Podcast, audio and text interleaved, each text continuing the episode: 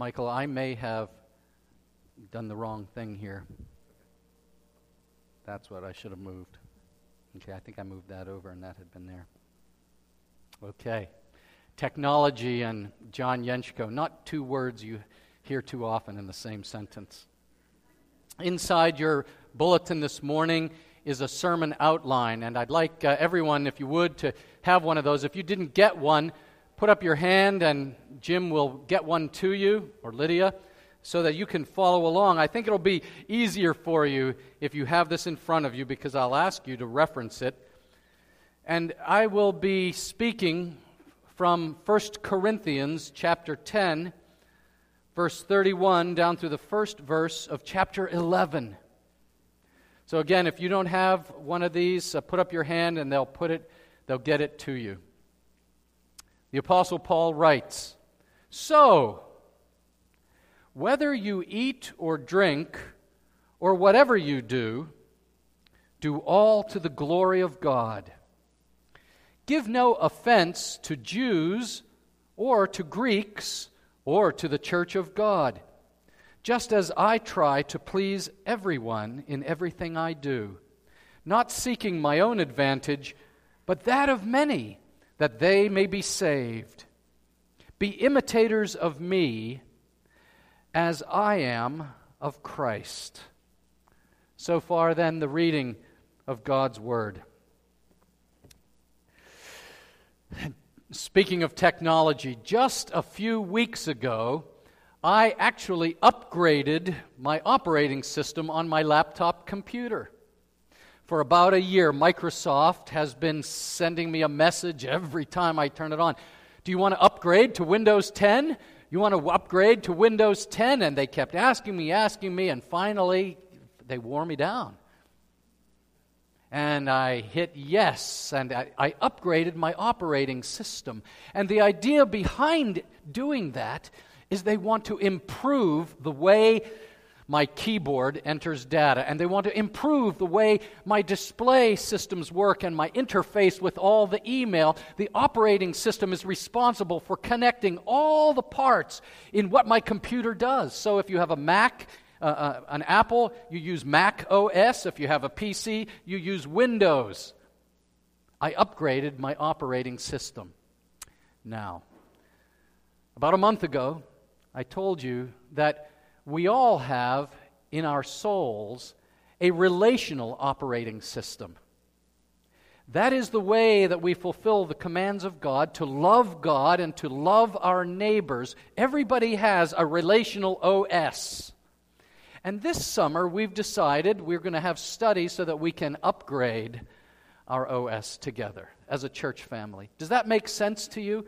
We all have this system that we learned from our parents, from the guys in the locker room, from the other kids we grew up with. And, well, today we want to sharpen and see how the Bible is, is comprehensively shaping the way we should relate to each other. And in your in your sermon outline under point number one is a little diagram i am showing you for the first time it's not original with me. I get this from my friend Ken Sande. And, and what we have learned together is that God is a relational God. We are in his image, relational people. And the three, there are three components. There are three components to your relational OS. What are they? God, self, and others. And within each component, there are two dynamics involved they are awareness and engagement. Awareness what do I know about God, myself, and you? And how do I manage? How am I engaged with God, myself, and you? Aware and engaged with God, self, and others. And it's like a wheel. You know, I love wheels and it's like a wheel, and you can actually start anywhere, sometimes in a relationship that's fractured or struggling, and you can, you can jump right in on the wheel, but you're always moving through. It's not just one time or another time, but we grow in all three of these um, dynamics all through our lives together. Next week, I'm going to take apart the God dynamic and we're going to go deep in it. How your relationship with God is going to affect everything. The week after that, we're going to dig into self. We're going to dig deep into what it means to be self aware and self engaged. And then the Sunday after that, we're going to think deeply about taking those steps to engage and be aware of and engage in the lives of the people in our families, marriages, and relationships around us. So we're, we're just really now gearing up. And this diagram, I want you to get it today. And then don't miss the next three weeks as we pull it all together and go deep. This is very important for those of you who are married. This is especially important in marriage to have what's called the relational wisdom. The secular psychologists, they call it emotional intelligence. But the Bible speaks of the relational wisdom husbands to know how to love your wives, wives to know how to love your husband, and parents. Many of your children, they aspire to be married someday. Maybe you're single here today and you want to be married. Well, what kind of husband are you going to pursue? What kind of wife are you going to pursue? You want for your children, you want for yourself to find someone who has high relational wisdom, not someone, not a little pygmy in terms of knowing how to relate to others, but they are strong in all three of these areas. That's what you want. And that's what you want to be, even more importantly, what you want to be in your marriage. So, um, let's jump right in and rotate um, about 30 degrees to the right side of the wheel. And this is point number two. If point one is we, it's all 360, now let's jump into that self awareness. Before we, in two weeks, go deep into that, uh, I just want you to say, How am I feeling? How am I acting? That's what it means to be self aware. I gave you a definition, actually. Uh, Ken Sande wrote it. He, he says, Self awareness is your capacity to accurately discern your own emotions, interests, values, strengths, and weaknesses. Can you see yourself? Do you know yourself in all of these areas? Paul, in our passage, it's really interesting. He says he doesn't want to be offensive. Let's look, let's look at that verse just above in, in part 1. In 1 Corinthians 10, Paul says, So whether you eat or drink, or whatever you do, do it all to the glory of God. Now, it, what's in parenthesis, those are my words. We never want to add to the word of God, but, but in parenthesis, I'm just making an observation. Look at that. It says, Do all to the glory of God. He is God aware. Then he says, Give no offense. And what he's saying here is he's being self aware. Is there a tendency in me to be offensive to other people? To Jews or Greeks? He's other aware. They're, they're different. I have to be aware of them. And then he says, or to the church of God. Hey, these people seated around you, do you know how to understand what's going on in their lives? That's other aware. Then he writes, just as I try, he's self engaged, to please everyone. He's other engaged in everything I do, not seeking my own advantage. That's he's self-engaged. I, I, I guess I have to put myself second, but that of the many. He's other engaged that they may be saved. Then he says, "Be imitators of me." He's actually self-aware of the things God is working in his life. As I am an imitator of Christ, he's God engaged. Listen, my friends, you see, these principles are not something I'm imposing on the Scripture. They are pulsing all through the Bible, and in unique passages like this, all six of those dynamics are, are at work right in there. Isn't that interesting? And now we're at that right side of the wheel, and we want to be self aware. How do you do that? How do you ask what's going on inside me? Some of us aren't very good at self awareness. What, and, and I'm at the front of the line. So, what I use often is Psalm 139. Look at that beautiful prayer in Psalm 139, verses 23 and 24. This is a prayer you can use. It says, Search me, O God, and know my heart. Try me and know my thoughts, and see if there be any grievous way in me, and lead me in the way everlasting. And what he's doing is he's actually inviting God to help him take inventory of his own soul. If you own a business, you know it's important to take inventory of, of what you have. And Paul is saying here, help me to take inventory of my own soul. What's going on inside of me?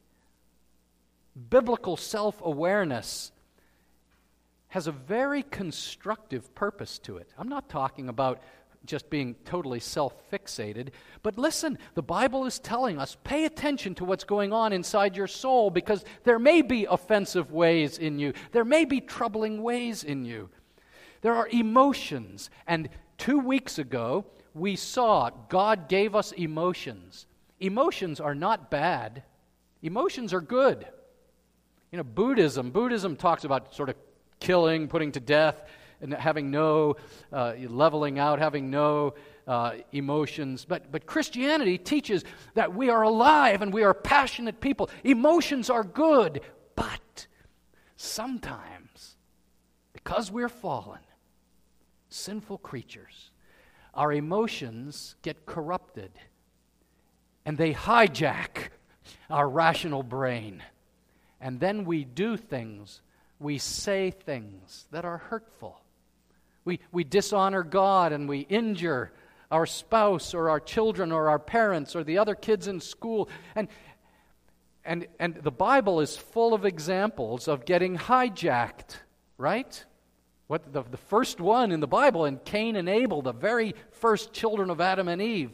And Cain gets jealous, then he gets angry, and then he punishes his brother and murders him.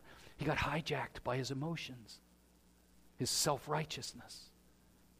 Remember Rachel? We've talked about Rachel. That was the, the, the woman who she got so anxious. She was very anxious and fearful. She stole her father's idols. And, and you know what she did? By, she practically exploded the whole family. Do you ever have someone in your extended family? They just practically ruin the whole family. Rachel tears it all up and, and, and, and, and boy, they have to do some quick fixing there because her, her emotions hijacked her good sense. She was very foolish. And Peter, when he denied Christ, how in the world could the beloved apostle Peter have the silly little servant girl come up and go, boo? And Peter gets all scared and he says, I didn't know Jesus. I don't know him. And he curses and denies Christ, his master that he loved. What happened? He just got hijacked inside by his sinful soul and his emotions. He got carried away. So, we have to be aware of ourselves. And this happens. And we go to dark places. We do, deep in our souls. We do find ourselves where critical thoughts become bitter thoughts of others. We do come in our souls where anxiety becomes fear, and fear becomes paranoia and paralysis. We do find in our souls where anger becomes rage, and the slow burn builds and builds, and the pressure cooker is building and you're unaware of it. I remember seeing a film clip, a movie, Reese Witherspoon was in it. She was running for class president. And this clip in the movie was all about how she was not angry at the other kid who was running for class president. And in the, in the clip, she's, she, she's, you hear the voiceover, her brain, and she's saying, Of course, it doesn't bother me. It doesn't bother me. But then they show her yelling at him and shows her manipulating and getting furious, and at the end, her face is filled with fury as she's riding away on the bus, and the voiceover is saying, Of course, this doesn't bother me a bit. And that could be some of us, so out of touch with the boiling cauldrons in our emotions. And the Bible invites you and me to be self aware. And then we move a little one notch further. The Bible then calls us to manage our thoughts and our emotions. It's called self engagement. And self engagement is simply, you see the definition there, it's your capacity to master your thoughts and your words and your actions so that they actually please God and advance His purposes. Paul, in our passage, he does not want to be offensive. You, did you catch that? He actually wants to be aware, self uh, aware in such a way and engage in managing himself so that he becomes a blessing of others. And in those moments, I don't think I'm the only person ever to say this. In those moments when you blow it and you say, I couldn't help myself, it's just the way I am. Anybody else ever thought that or said that? It's right at that moment, my friend, when God is inviting you to just say, I blew it. And Lord, search me and show me and get to work inside of me with your gospel so that next time maybe I won't blow it because you will blow it. Moms and dads, moms and dads, some of you, uh, it's so interesting to see, some of you are, some of you expect your children to be perfect. You expect them to be perfect. And you are actually shocked when they are not. Moms and dads, your children are not perfect. Neither are their parents. So let's not kid ourselves. What we need to do is begin with self awareness and teach our children to be self aware so that when their imperfections, their sinful tendencies erupt, we then can help reflect back to them and show them. They can see it. That's what good parenting does. Good parenting doesn't pretend like your kids are perfect. Good parenting is helping them come to see what's going on inside their hearts, to do that self discovery, and then to teach them how to manage and engage themselves. And now, how do you do that? What I have to say is when I fail to love someone, what I have to say is, okay, God, what does this say about me? And you remember that it's at that point I need to preach the gospel of Jesus Christ, the good news of Jesus Christ to myself. And the good news, first, is bad news. Bad news comes before the good news. Bad news, I'm a sinner. I'm weak. I, I tend to be selfish. I tend to be proud. I tend to be self indulgent. I'm not surprised that those impulses rise up in the old man out of my flesh. But there's good news. There's good news. God, you love me.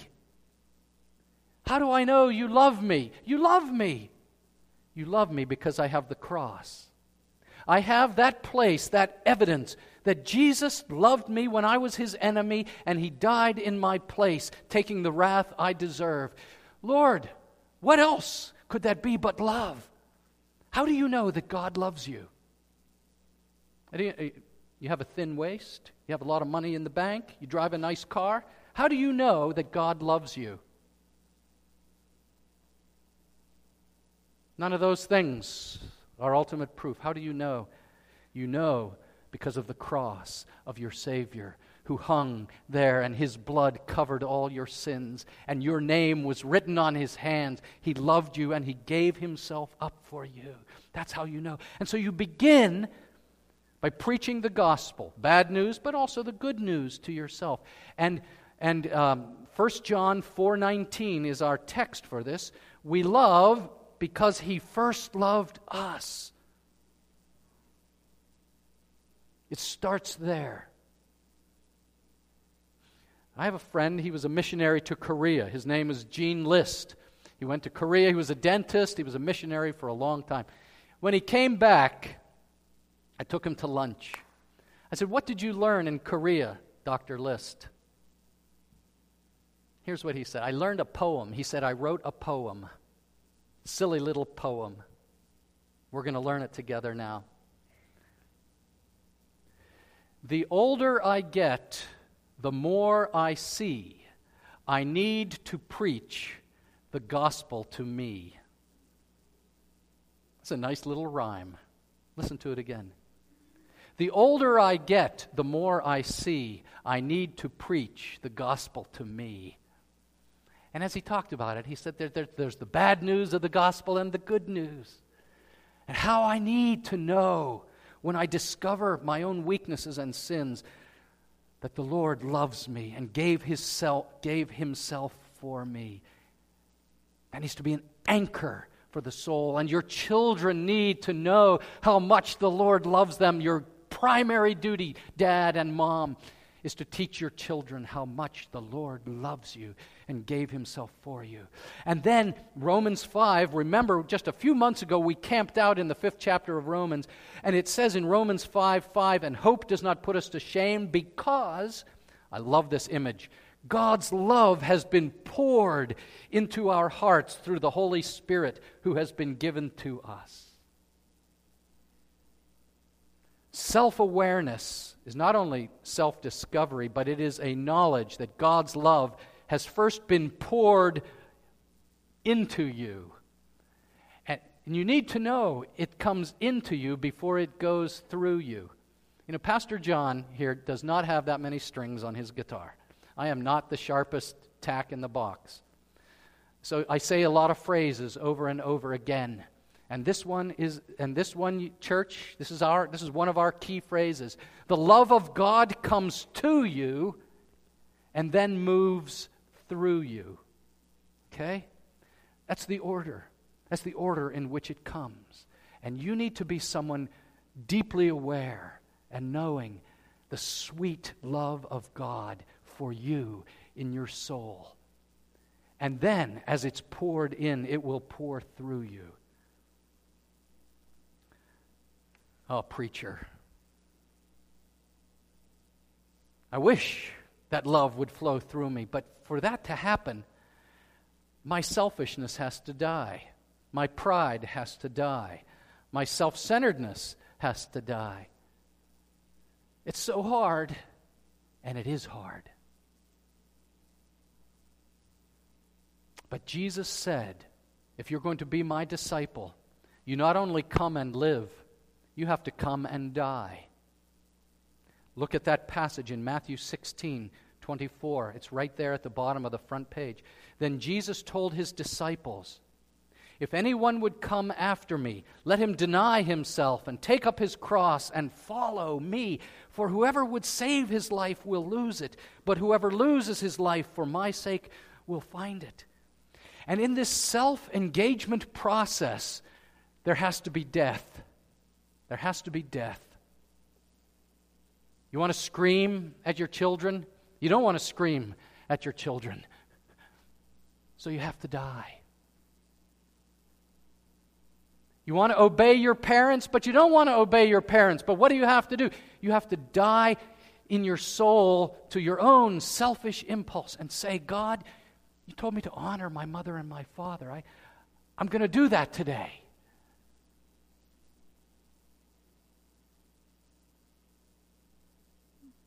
You know those words I've used to slice up my wife, that I've used to nag and put down my husband? Those words, God, you don't want them anymore, but they feel so good.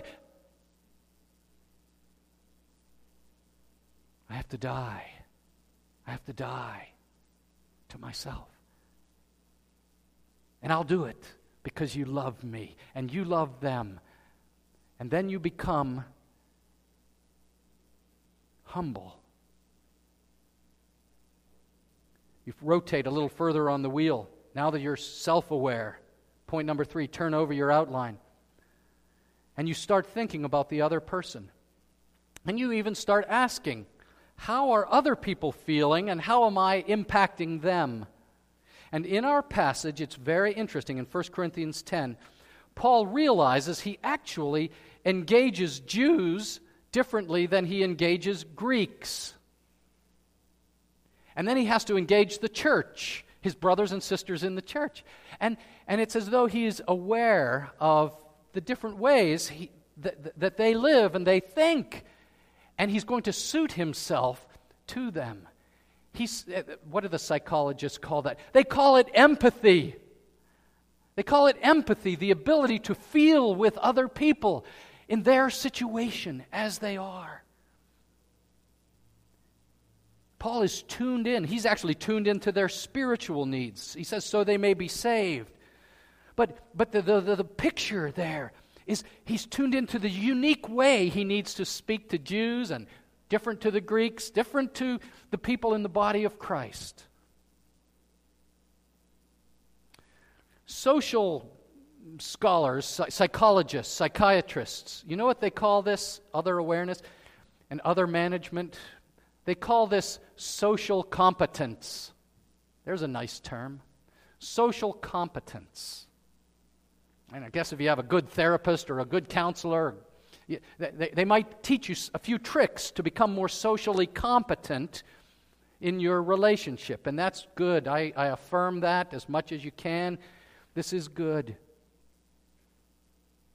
But you know, psychology has gotten all excited about the past two decades about this new idea of emotional intelligence. You know, there was IQ and then there's EQ, and, and, and you can actually measure a person's emotional intelligence, and, and, and, and studies show that, that when your kids learn how to be self aware and other aware, they're the ones who will become the captain of the swimming team or the captain of the football team or get the part in the play or, or, or get accepted into this college or that school. It's not IQ that gets you the promotion, the psychologists say. They say it's EQ. Well, guess what, friends? The Bible has been teaching this for centuries that we are to be other aware and other engaged. And our Lord Jesus, in the premier teaching on this, tells the parable of the Good Samaritan. Does anyone know the parable of the Good Samaritan? It's astounding. Look at Luke 10 with me, right in there. And Jesus replied, A man was going down from Jerusalem to Jericho, and he fell among robbers who stripped him and beat him and departed, leaving him half dead. Now, by chance, a priest was going down that road, and when he saw him, he passed by on the other side.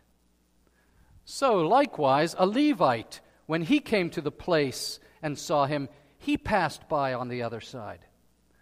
But a Samaritan, as he journeyed, came to where he was, and when he saw him, he had compassion. He went to him and bound up his wounds, pouring on oil and wine. Then he set him on his own animal and brought him to an inn and took care of him. Now he asks the old guy, the young man, he says, Which of these three do you think proved to be a neighbor to the man who fell among the robbers? The man answered, The one who showed him mercy. And Jesus said to him, You go and do likewise. And this is just about the greatest single teaching on other awareness and other engagement that I've ever read anywhere. No, no popular book has ever explained it as well as Jesus did. We are to be aware of what other people are going through. It says here, he saw him. And then we are actually to engage them.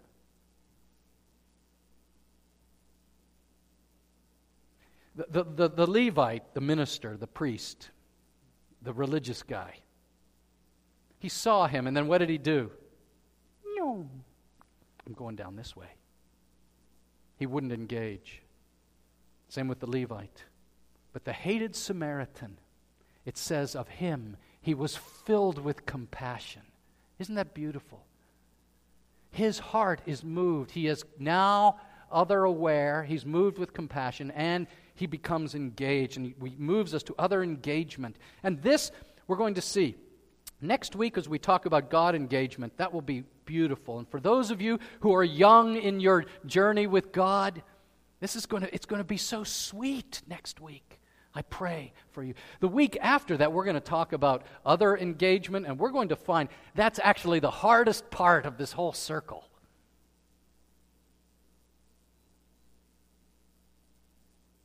That's why Paul puts it in Philippians 2, verses 3 and 4, this astounding passage. Let me tell you why it's so hard. Paul says, look at the verse, Philippians 2, 3 and 4.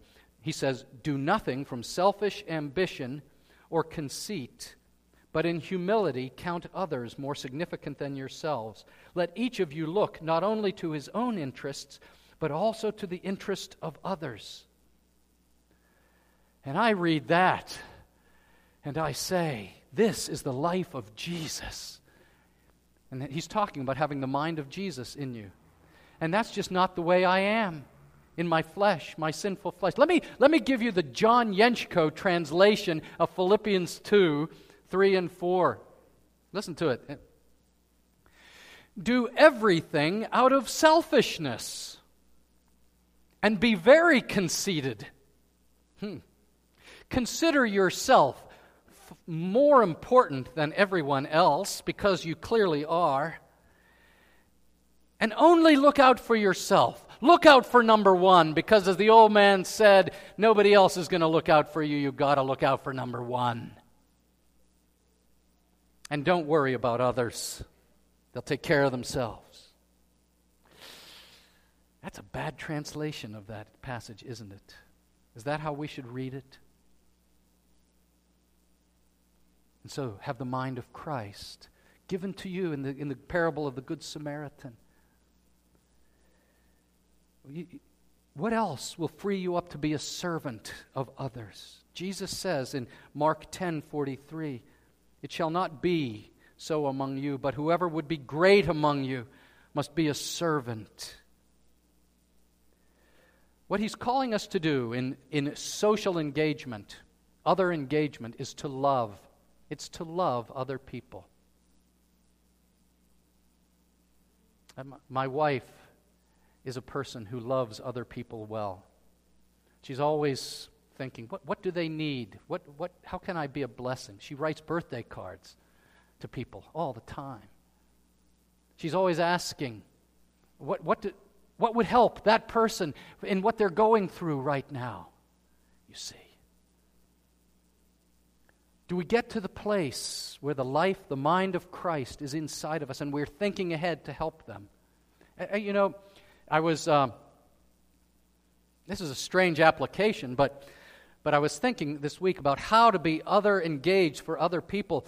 And, and it struck me, some of us never think ahead. You know, Nina thinks ahead to write birthday cards, but, but you think ahead to what it will be like uh, after you are dead and gone after you die, what, what blessing to others will you be? And I, I've come across people, uh, partly I'm thinking Nina works in the life insurance industry. I'm not selling life insurance, but people who don't have any life insurance and they've never written a will. Now, you want to ensure that others in your family are frustrated and, and struggling when you croak, make sure you don't have any life insurance. And make sure you don't write a will so that your children can all squabble and fight and try and figure out how to do what's right uh, after you. You've got to be other aware. Near term, long term, and very long term. Come on, people. Wake up.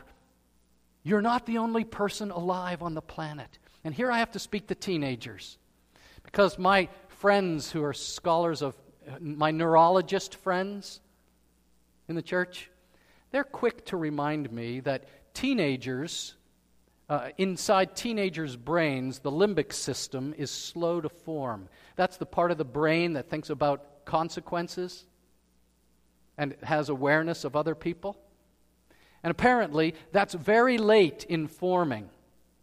And so, moms and dads, don't be surprised when your young people are clueless to the fact that there are other human beings alive on this planet.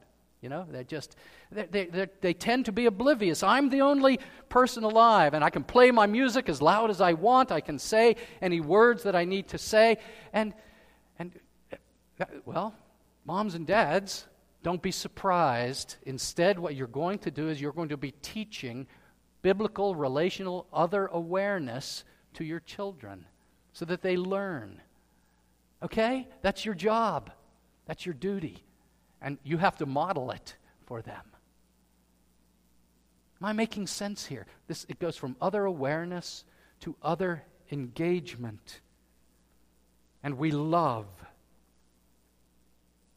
And I become compassionate where I used to be insensitive. And that leads to the top of the wheel. Point number four I'm not only self aware, I'm not only other aware, but I become God aware. Do you see it there? Relationship 360. And I ask the question God, where are you at work in me? Because you see, secular therapists, secular counselors, they can teach you a few tricks, and that's good. They can teach you a few tricks to become a little more aware of yourself and aware of other people. But they miss the most important component of all, and that's God, your creator, the one who made you, the one who redeems you, the one who loves you, and the one who changes you. What is God awareness? I gave you the definition. It's your capacity to interpret your life in the light of God's character and His promises and His power. And one more time, if, if we're to love, uh, 1 John 4 19, we love how does that phrase end? Do you know? We love because He first loved us. And that is the anchor for your soul. That is the power source for your life of love to others. You are you're reciting the poem that Jean List taught me to yourself. The older I get, the more I see. I need to preach the gospel to me. And I am loved, first loved by Him, and that becomes the anchor for my soul. And I engage my God.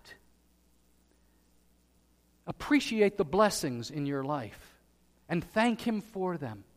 You know, I have an early childhood memory. I don't have too many early childhood memories, but when I was six years old, I came home from first grade one day and my mother was sitting by herself in the living room, and she gathered my twin sister Susan and me onto her lap, and she said, Your daddy is very sick. He had what's called a heart attack today, and he's in the hospital. And my sister said, What are we going to do? And my mother said, we're going to count our blessings. And she rocked us on her lap. And she said, We're going to count our blessings. And we're going to thank God for what He's given us, and we'll get through this. It's a pretty good childhood memory, isn't it? And she didn't know a lot of Scripture, frankly, but she knew Proverbs 3, 5, and 6. I put it in your program under God engagement. It says, Trust in the Lord with all your heart, and do not lean on your own understanding. In all your ways, acknowledge Him, God engagement, and He will make straight your paths. God engagement. If you're young in your own spiritual journey, you are in for such a treat as you learn how to engage God daily, hourly in your life. I'm so excited for you. Those of us who've been Christians for long periods of time, uh, has that become old? It should be the most thrilling thing in the world. To be God aware, God engaged. And if you're new to this, it's just going to be so sweet as you learn how His love comes to you and through you. So I as technologically challenged as I am, I upgraded my laptop to Windows 10. I upgraded my computer's operating system. But that's puny compared to upgrading with you this summer our relational operating system. It's 360. It's all of these components God, self, and others, aware and engaged every step of the way. This is the way of love, 1 Corinthians 13, that we read earlier in this passage, earlier in this service. It says, Love is the greatest gift of God. We want to clothe ourselves this summer, don't we, in His love and let it pulse through our lives. Let's pray, shall we? Heavenly Father, I'm here for an upgrade. And I need an upgrade, Lord. I need you to take my selfish heart, my proud heart, my um, sensual heart, and I invite you to make me new. I don't want there to be an offensive way in me. So I pray, search me, O God. Each of us, we pray in unison, search me, O God, know our hearts. Try us, show us our anxious thoughts. And then, as our good shepherd, as the one who died and rose again, and who has become our master, lead us in the way everlasting, we pray. In these next three weeks, Lord, we invite you to go deep in us. We invite you to show us yourself in your magnificent love. We invite you to expose in us who we are, our strengths, our many strengths, our weaknesses. And then show us how to engage and master our thoughts and actions for your glory with a purpose. And the purpose would be that we would love and engage others for their blessing and for your glory. Oh, Jesus, may we be like that Good Samaritan for your glory. Teach us to love. In Jesus' name, amen.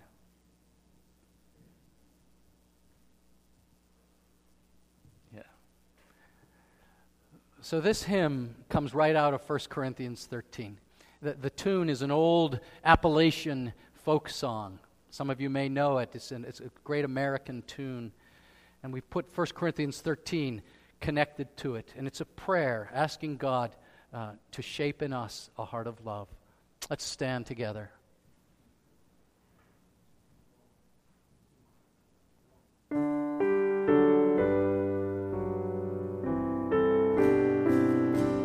So, this is a declaration you're going to make to each other, to your own heart. I invite you to sing and believe as you pray this song and encourage your heart today. He's going to make us new, you know. He's going to make us new.